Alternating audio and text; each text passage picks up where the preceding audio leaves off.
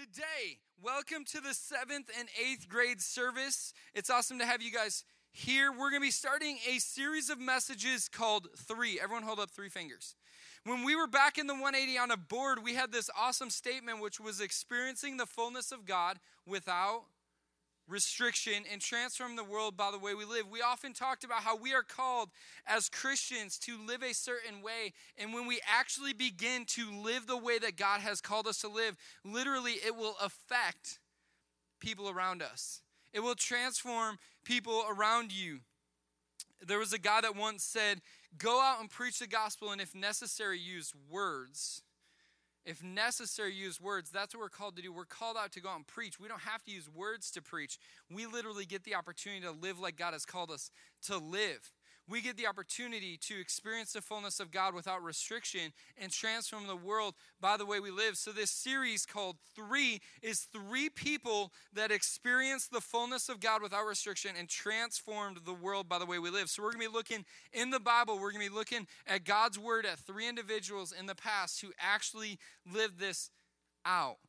As Resurrection Life Church, we have a vision that we exist to develop committed followers of Jesus Christ to reach the world. You guys are here so that we can develop together so that we can go out and we can impact the world around us. So, today, what we're going to be doing, if you're taking notes, today's message is called Moses Born and Raised.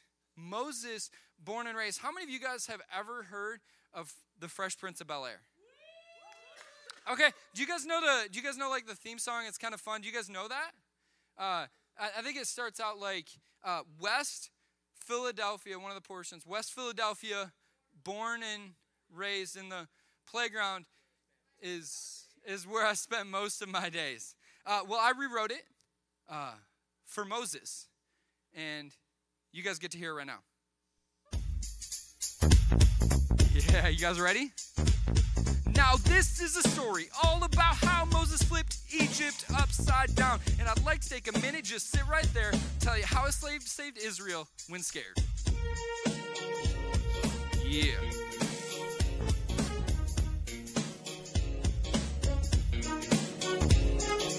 West Egypt, born and raised in the palace is where he spent most of his days. Chillin', maxin', relaxin', all cool and growing up, learning and acting a fool. When a couple of guys who were up to no good started fighting in his neighborhood.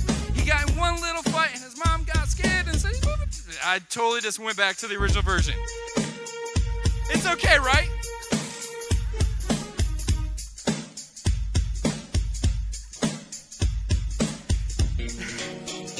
hold up, hold up. We've got to start this all over because I totally messed up. I like the clapping, so let's let's try this one more time because I can get this. Let's go. All right, here we go. Now, this is a story all about how Moses flipped Egypt upside down, and I'd like to take a minute, just sit right there, tell how you saved Israel when scared.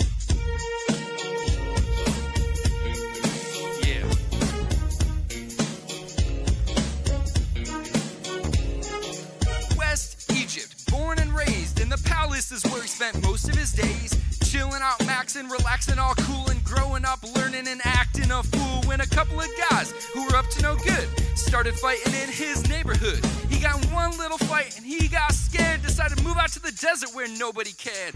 Didn't waste much time getting out that day. Didn't even grab a stub, just started on his way. Ran past the hedge, over the thicket. He put his sandals on and said, Might as well kick it. Yeah. Man, man, you guys are killing me. Or I'm killing myself. Anyways, Moses had an opportunity. Moses had an opportunity to transform the world by the way that he lived, and he did it. So the question is this How? How did Moses transform the world by the way he lived? It all started with his setup. Can you guys say setup? Setup. How many of you guys know who Michael Jr. is? He's a much funnier guy than I am. He's a comedian. You guys know him? Uh, Michael Jr. has this little thing where he tells uh, what his son said to him one day. It's actually kind of funny. So uh, his son comes up to him and he says, Dad, Dad, Dad, when I grow up, I want to be a doctor. And, Mo- and Michael Jr.'s like, What? That's awesome. High five. And then his son pauses for a second, looks at him, or I want to be a dinosaur. M- Michael Jr. says that jokes, which he's funnier than I am, so you can laugh at him because it was funny when he said it, not when I said it. But, anyways, Michael Jr. says jokes have two parts they have the setup, and then they have the punchline.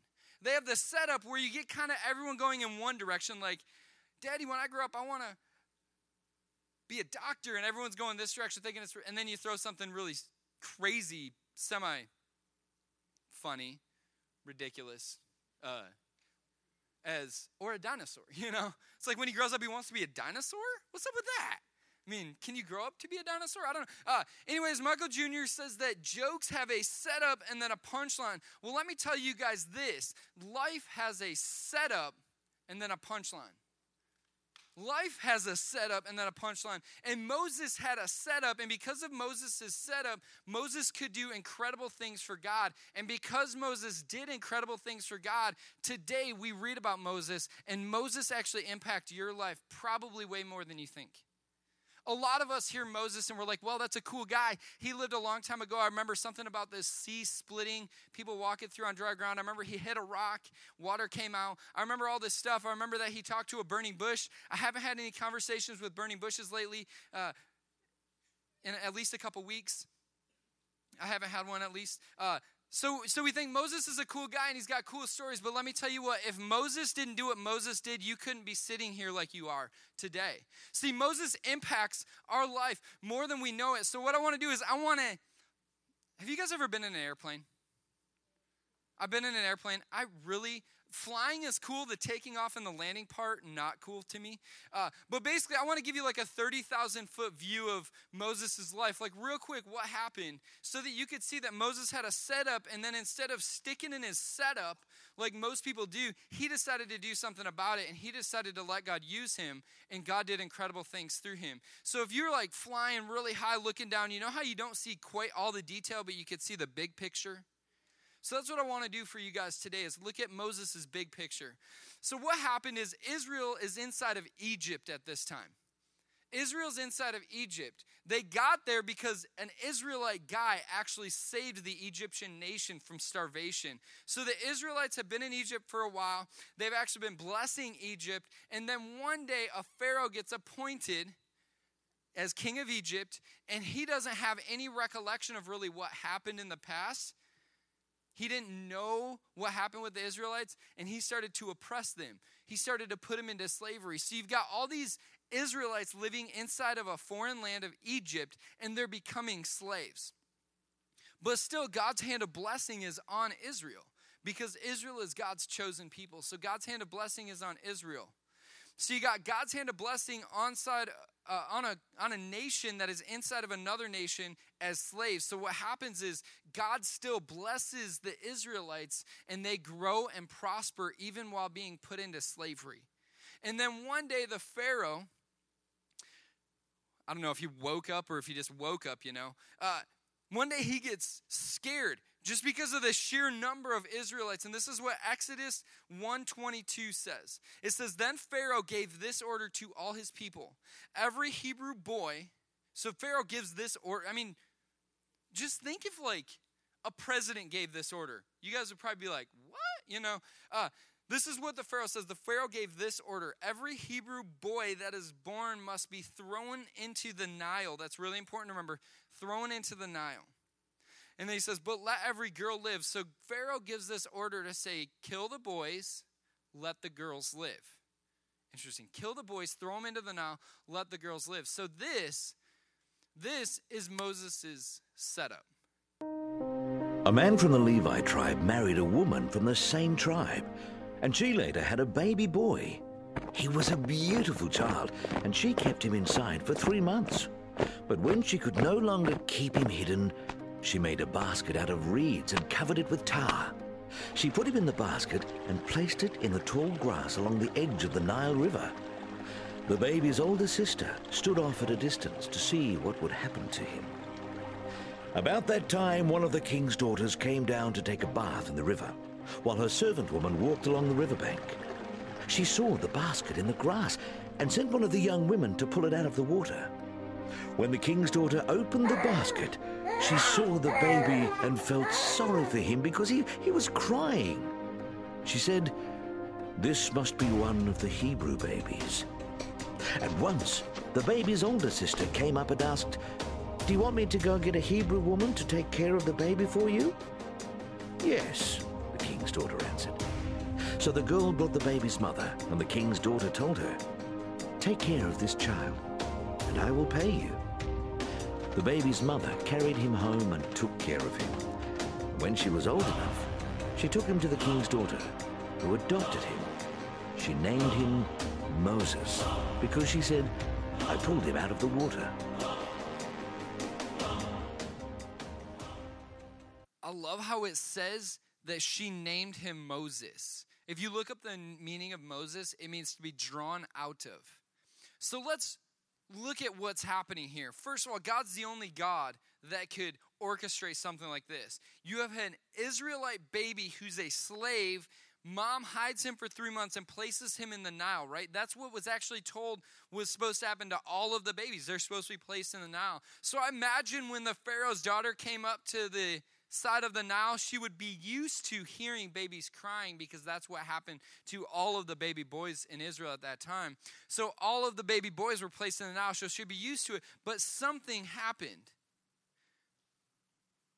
Something gave her compassion to pull that out. Let me tell you what, God had a plan on Moses' life. And it's interesting that water's involved and there's a guy named Moses who means to be drawn out because God ends up using Moses to draw out the people of Israel from Egypt.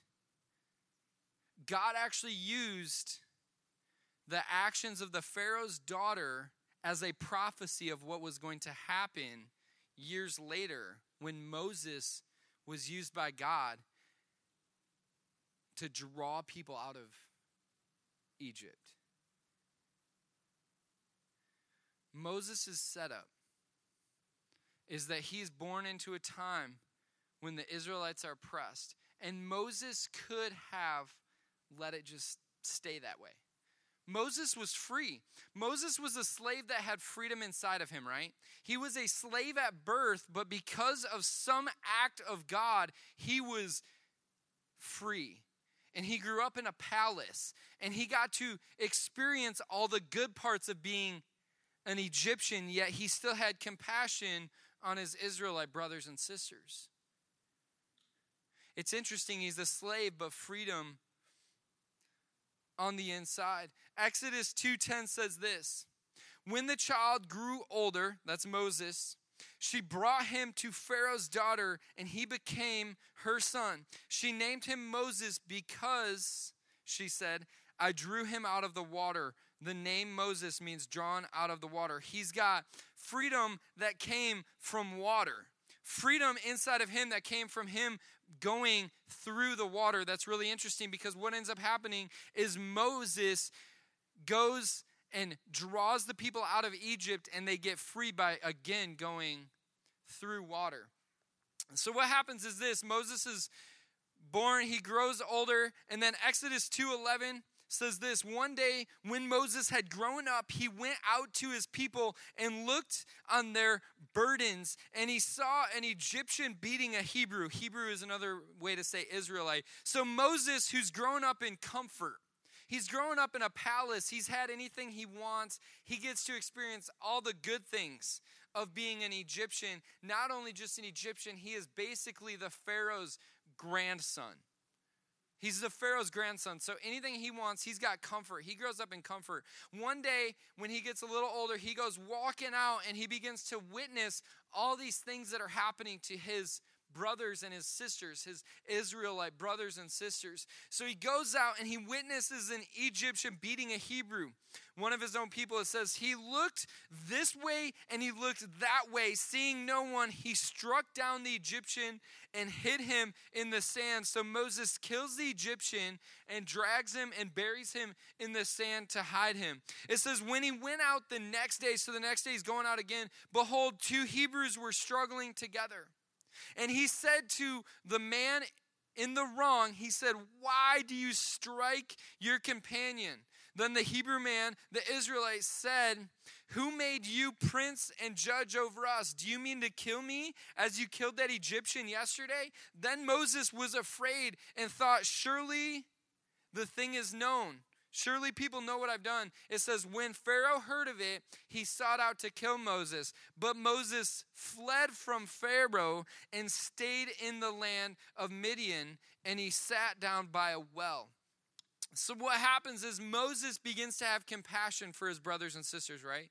Inside, he just begins to have a longing to see his brothers and sisters treated fairly. So, he goes and, in a really bad way, he's good intention, bad result, you know, he kills an Egyptian and hides him. So, through this, he ends up finding out that Pharaoh knows and he just takes off running, right? He runs over the hedge and trips over the thicket did just put his sandals on and said, might as well kick it, right? So he runs out and he goes out and he begins to, he, he finds a wife, starts working for his future, or his father in law. And then one day, as he's going, I love Moses because you get to hear all the cool story, some of the cool stories in the Bible. So one day he's out just hanging out, and all of a sudden he sees a burning bush. Have you guys ever witnessed a fire? How like the the wood just like crumbles underneath? Uh, well, Moses saw a burning bush. First of all, he's walking in the middle of like randomness and a burning bush. I mean, that'd be awkward in the first place. And then all of a sudden, he, it catches his eye that it's not burning up. Uh, if I ever saw a bush that wasn't burning up, I don't think I would do what Moses did, but Moses actually walks towards it. I would probably run the other way. Uh, just me, just saying. Uh, so he goes to the bush and he begins to talk to the bush. Another kind of interesting moment. I haven't had any conversations with burning bushes lately. Uh, we'll talk about that later. There's a place. Never mind. So Moses is out in the desert and he begins to have a conversation with a burning bush. Turns out the burning bush is actually God speaking to him through the burning bush. And God begins to tell Moses, Moses, I've seen the harsh conditions that the Israelites are in. I've seen it and I witness it. And Moses begins to pour out his heart, and God begins to talk to him and say, and God says, Moses, I'm going to use you to, listen to this, draw the Israelites out of Egypt. I'm pretty sure Moses begins to realize what's going on. You see, Moses was a slave, something supernatural happened, passing through water. God had compassion, and Moses got to experience freedom like no one could dream. Now, God is telling Moses, Moses, just like you were drawn out of the water, I'm going to use you to draw the Israelites out of Egypt. So we've got Moses' setup. He's born into slavery, but he has freedom inside of him. Now, Moses has a choice right here, right? If you're taking notes, write down Moses' setup. Moses' setup. Moses was a slave born into freedom. Moses had a choice. He could have sat down in comfort, working for his father in law out in a desert, talking to burning bushes all day long. He could have done that. Well, I mean, he might not have found another burning bush. He could have talked to other bushes, non burning ones. Just saying. He could have sat down. He could have decided to do nothing, but Moses made a choice. Moses said, Okay, God, I will let you work through me to do incredible things. You see, God had a plan for Moses. And just like God had a plan for Moses, let me tell you, God has a plan for you as well. Moses had to make a choice. If you follow the story of Moses on, what happens is Moses goes and begins to talk to the Pharaoh and says, Let the Israelites go. And if you know your Bible stories, you'll know that this is where the 10 plagues of Egypt happen, right? You have all the plagues. You have the frogs, you have the gnats, you have the Nile River turning to blood, you have hail as big as ambulances. I don't know. huge hail, you have fire and sulfur coming from the sky. You have all this stuff that begins to happen. And Pharaoh keeps saying, No, I will not let the people go. No, I will not let the people go. No, I will not. And Pharaoh's heart is hard towards God. And what ends up happening is the common, the, the like climax, I'll say, the climax of the plagues is when God says, I'm going to take the firstborn, the oldest child of all of the Egyptians. And what happens is one night everybody goes to bed and everything seems okay. The next morning, none of the eldest Egyptians are living. All of them have died. All of them. And at this, it's kind of kind of a crazy story, but at this the Pharaoh says, "Okay, just go." And actually the the Egyptians begin to just load their treasures on the Israelites and say, "Just go, get out of here. We don't want you here." And the Israel the Israelites just take off. They just take off and right after they take off the the Egyptians kind of think, well, what did we just do? We just let all of our slaves go. Who's going to do the work? So they end up chasing after them. And then this is where you have another cool story. They end up at a sea. And this is where you have Mo- God tells Moses, lift up your staff. And the sea parts. I think it's interesting that they go through on dry ground. And remember, Moses was placed in a body of water and that body of water allowed him to experience freedom. And what happens is the Israelites travel through the sea that's parted. The Egyptians get in the middle of it, the waters come back down. And because of water, the Israelites get to experience the freedom that Moses has been able to experience his entire life. So, this is Moses. This is Moses' setup. And then his punchline was turning and saying, God, I'm going to allow you to use me. So here's the thing. You ready for this? Just like Moses has a setup, we have setups. If you're taking notes, write down your setup. Your setup. Or you can write down my setup because you're writing it and I'm saying it. So, your setup or my setup. Moses lived in a world that was full of need, full of anger, full of hurt, full of evil. Today, we live in a world that is exactly the same in many ways. We live in a world that is in need, full of hurt, full of evil, and we have an opportunity. So here's the thing take your finger and point it at yourself and hold it there for a second. You can either do nothing or you can do something. You can either do what God has called you to do or you can sit around and live in comfort.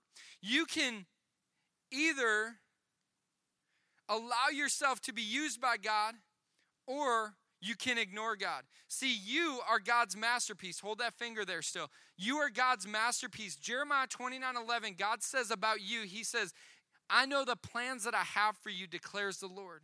Plans for you to prosper plans for you not to be harmed, plans to give you a future and a hope. And in Ephesians 2:10, God says that you are his masterpiece. He created you anew in Christ Jesus to do good works and listen to this. He created you in Jesus to do good works which he prepared in advance for you. God has created you to do incredible things. And you have the ability to completely ignore him. It's your choice. Moses could have sat around doing nothing, but he chose to do something. So many people let their circumstances determine who they are instead of letting their circumstances be a platform on which to propel into what they can be. You see, Moses let him circum- his circumstances be a platform so that God can use him and God transformed the world through him by the way that he lived. See, we all have ups and downs. We all have good days, we all have bad days. We all have good years and we all have bad years. But you can let those be a setup to do great things. Let me tell you guys a little story. You can put your hands down. Thank you. High five. Segue. I wish I had a Segway. That'd be awesome. Do you guys know a Segway is? Two wheeled thing you can't tip over. How sweet is that? Um, I'm sure I could tip it over because I could barely ride a bike without tipping over. Okay. Uh, how many of you guys have ever heard of Andy Andrews? I'm sure there's a couple people in here. A couple of you? Okay. Andy Andrews. Andy Andrews had a setup. This was Andy Andrews' setup. When he was probably in his teens, I don't know exact exactly, teens, uh, his parents were in a car accident and ended up passing away.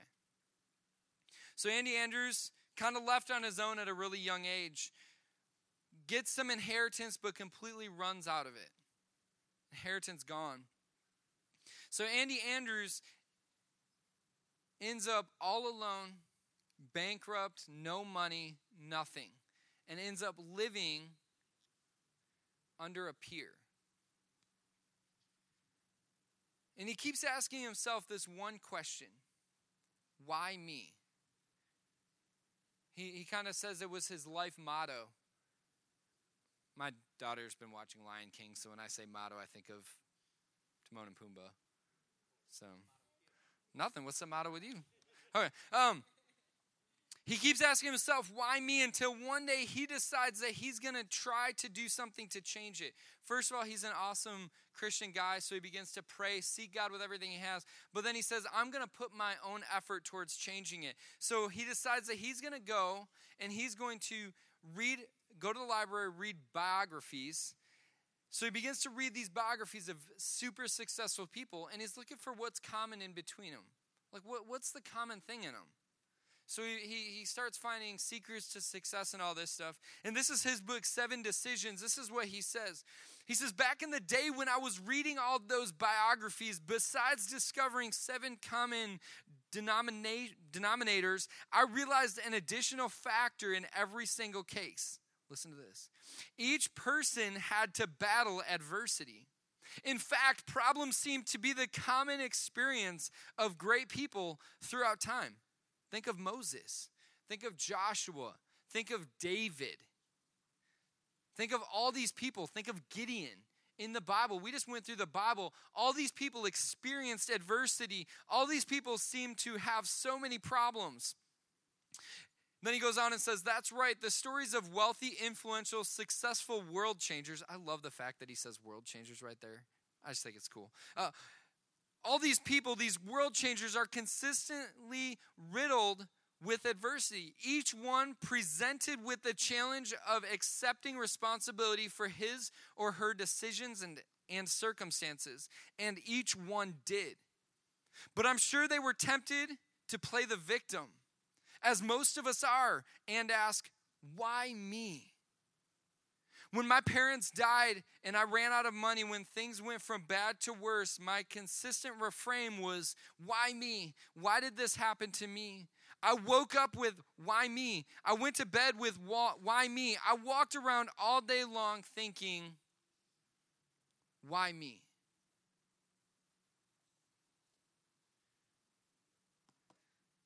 I wonder how many Israelites in the time when they were in Egypt, woke up every day saying, Why me? I wonder how many of them went to bed saying, Why me? I wonder how many of them walked around all day long saying, Why us? See, the difference between Moses and every other Israelite was that Moses was willing to do something about it. Moses wasn't content with the circumstances. When Moses went to the Pharaoh, he was hated by the Pharaoh. He killed an Egyptian. How did he even get in front of the Pharaoh? I mean, it seems like a slave would be able to get in front of the Pharaoh as easy as someone who had killed an Egyptian oh, hey, boss, yeah, uh, that Israelite that was your grandson kind of and killed somebody and then took off, uh, he's back and he wants to talk to you. Yeah, send him in. Let's have lunch. No, I'm sure. I'm sure that didn't happen. Moses was willing to do something about it. Moses was willing to let his setup be a platform to propel him into what God had for him. Just like Ephesians 2:10 which I said God has a plan that he has prepared in advance for you, the same was true for Moses. God had a plan. The same was true for those other Israelites. God would have used any one of them. I wonder how many people God had a plan to do great things in them and through them that would have been in the Bible that aren't there because they decided to just sit around and do nothing. Wonder how many people. I bet you our Bible could be pretty thick with people that would have done awesome things. I mean, it's thick now, but I bet you it would have been much thicker. been a lot more stories, okay? If people would have actually lived for God like Moses, like Joshua, like David, like Gideon. We all have an opportunity to do great things. The thing is, are you going to sit around saying, Why me? with your setup? Or are you going to say, Okay, I will allow my setup to set me up for what God has for me? I'm going to allow my setup to set me up. Many people stick in their setup. If I stuck in my setup, let me tell you where I'd be. Well, I wouldn't be here because I didn't grow up in church.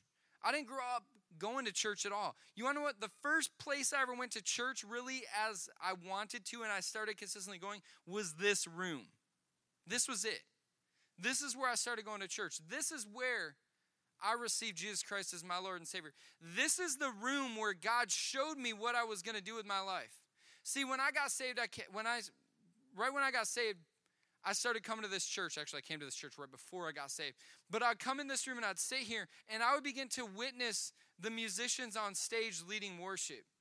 Have you guys ever had it where you witness something and it just something comes alive inside of you? Uh, I might be able to explain it easy this way. How many of you guys like roller coasters? Do you guys ever get it when you go to like I mean, Michigan Adventures has cool roller coasters, but I've heard other places have much cooler roller coasters. So, like Six Flags. So, you go to like Six Flags or something, and you're outside and you just see like the line of trees or whatever, and then you just see like the roller coaster go like 8,000 feet in the air. I don't know how high they go. I don't like roller coasters, so that's. Hey, but we rode one together. He got me to go on Thunderhawk. Yeah. Um, so, when you guys go and you see a roller coaster and you just like even when you're driving there and you can just start to see the top of it you just get excited right like something right down like on the left side bottom of your heart just goes right kind of like life was breathed into something it's because there's a passion and a desire inside of you that now there's hope given to right when i walked inside this room and i started actually seeking god and i began to witness people leading others in worship something inside of me just came alive. And I knew there was part of that that was co- connected to my destiny, connected to what I'm called to do.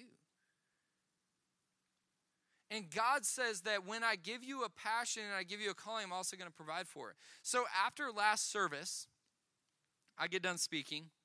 I put my mic down, mic drop, and I walk back there. And someone comes up to me and says, Hey, Tim, happy belated birthday. And after last service, someone gave me a guitar. Yeah. This was my dream guitar. Someone just walked up and said, Hey, happy birthday. I still don't know how, what to, to make of it and how to react. I'm still kind of blown away. Uh, I think I should, I feel like I should leave it here because it's kind of like, is it even mine? But someone gave me a guitar. You see, God is going to call us to do incredible things. And when God calls us to do incredible things, He's also going to provide for us. You see, when Moses was sitting there and God was telling him at the burning bush, I'm going to do great things through you. God's not saying you're out on your own. God's saying, I'm with you. I got you all the way. Let's go. Let's do this. I feel like some of us are sitting here today and God's saying, Come on, let's go. Let's do this. And we're just sitting around doing nothing. See, you guys have the opportunity. You guys are pretty much like Moses in the fact of you have a setup and you could choose to sit down in the middle of a desert doing nothing, talking to burning bushes all day long. You could choose to do that. You could choose to do nothing. Or you guys have the opportunity today to choose to say, you want to know what? I'm going to allow my setup to set me up to do great things for God. I'm going to allow my setup to set me up to do great things for God. I've got two verses for you guys as we end. Romans 12, 1 and 2, if you're taking notes, write this down. It says, Do not copy the behavior and customs of this world, but let God transform you into a new person by changing the way you think. Then you will learn to know God's will for you, which is good, pleasing, and perfect. I think that's awesome. You will begin to know God's will for you, which is good, pleasing, and perfect. So some of you are sitting there, you're like, I'm I'm 12, or I'm 13, or I'm 14, or I'm 32 and still in seventh grade. If you're sitting there saying that and saying, how am I able to know what God has for you? I'm not telling you that God's going to give you like your whole book. Oh, you're going to be a veterinarian. You're going to go live in Utah. And I'm not telling you that. But I'm telling you, God's put something inside of you that encourages passion when you when you experience it. I'm betting that that has something to do with what God's calling you to do. God will begin to reveal that to you as you seek Him and as you get into His Word and let Him transform you. So that's Romans 12, 2. Hebrews 12, 1 and 2. If you guys want a good life verse, this is your life verse. I'm just giving it to you. You don't have to look any farther. It says, Therefore, since we are surrounded by such a huge crowd of witnesses to the life of faith, let us strip off every weight that slows us down, especially the sin that so easily trips us up, and let us run with endurance the race that God has set before us. This is how we do it. We do this by keeping our eyes on Jesus, the champion who initiates and perfects our faith. Because of the joy awaiting him, he endured the cross, disregarding its shame. Now he is seated at the place of honor beside God's throne. Can you guys bow your heads and close your eyes? 14 years ago, I got saved. Since then, there's been many opportunities where God will present something to me, and I have the ability to either follow what He's calling me to do or to ignore it. And if I'm perfectly honest with you guys, there are times when I've ignored it, and there are times when I've followed it. I want to encourage you guys be like Moses. Allow God to do the incredible things that He's planned to do in your life and through your life. God wants to partner with you with everything that He's called you to do. And He says that He will provide what's necessary. So we all have an opportunity to say, God, I'm going to do it or I'm going to ignore it. God, I'm going to live for you or I'm going to go my own way. So this is what I want to do. The first thing I want to do is if there is anyone in here that does not know Jesus Christ as their Lord and Savior, when I count to three, I want you to raise your hand if you say, Today I want to do that. Today I want Jesus to be my Lord and Savior. Today I want Him to be my King. Today I'm going to follow Him with everything I have. So when I count to three, if that's you, raise your hand. Everybody's heads bowed, everybody's eyes closed. There's only myself and an altar call team looking around. Every head bowed, every eye closed. One, two, three. Raise up your hands right now if that's you. Yep, hand going up. Yep, hands. There we go. This is what I'm going to do. I'm going to say a prayer. When I say this prayer, I want everyone in here, whether you raise your hand or you didn't, to repeat after me. Say, Jesus, today I choose to follow you with everything I have. I want my life to worship you. And I ask for forgiveness for the mistakes, the transgressions that I've made. And I surrender everything to you. In Jesus' name, amen.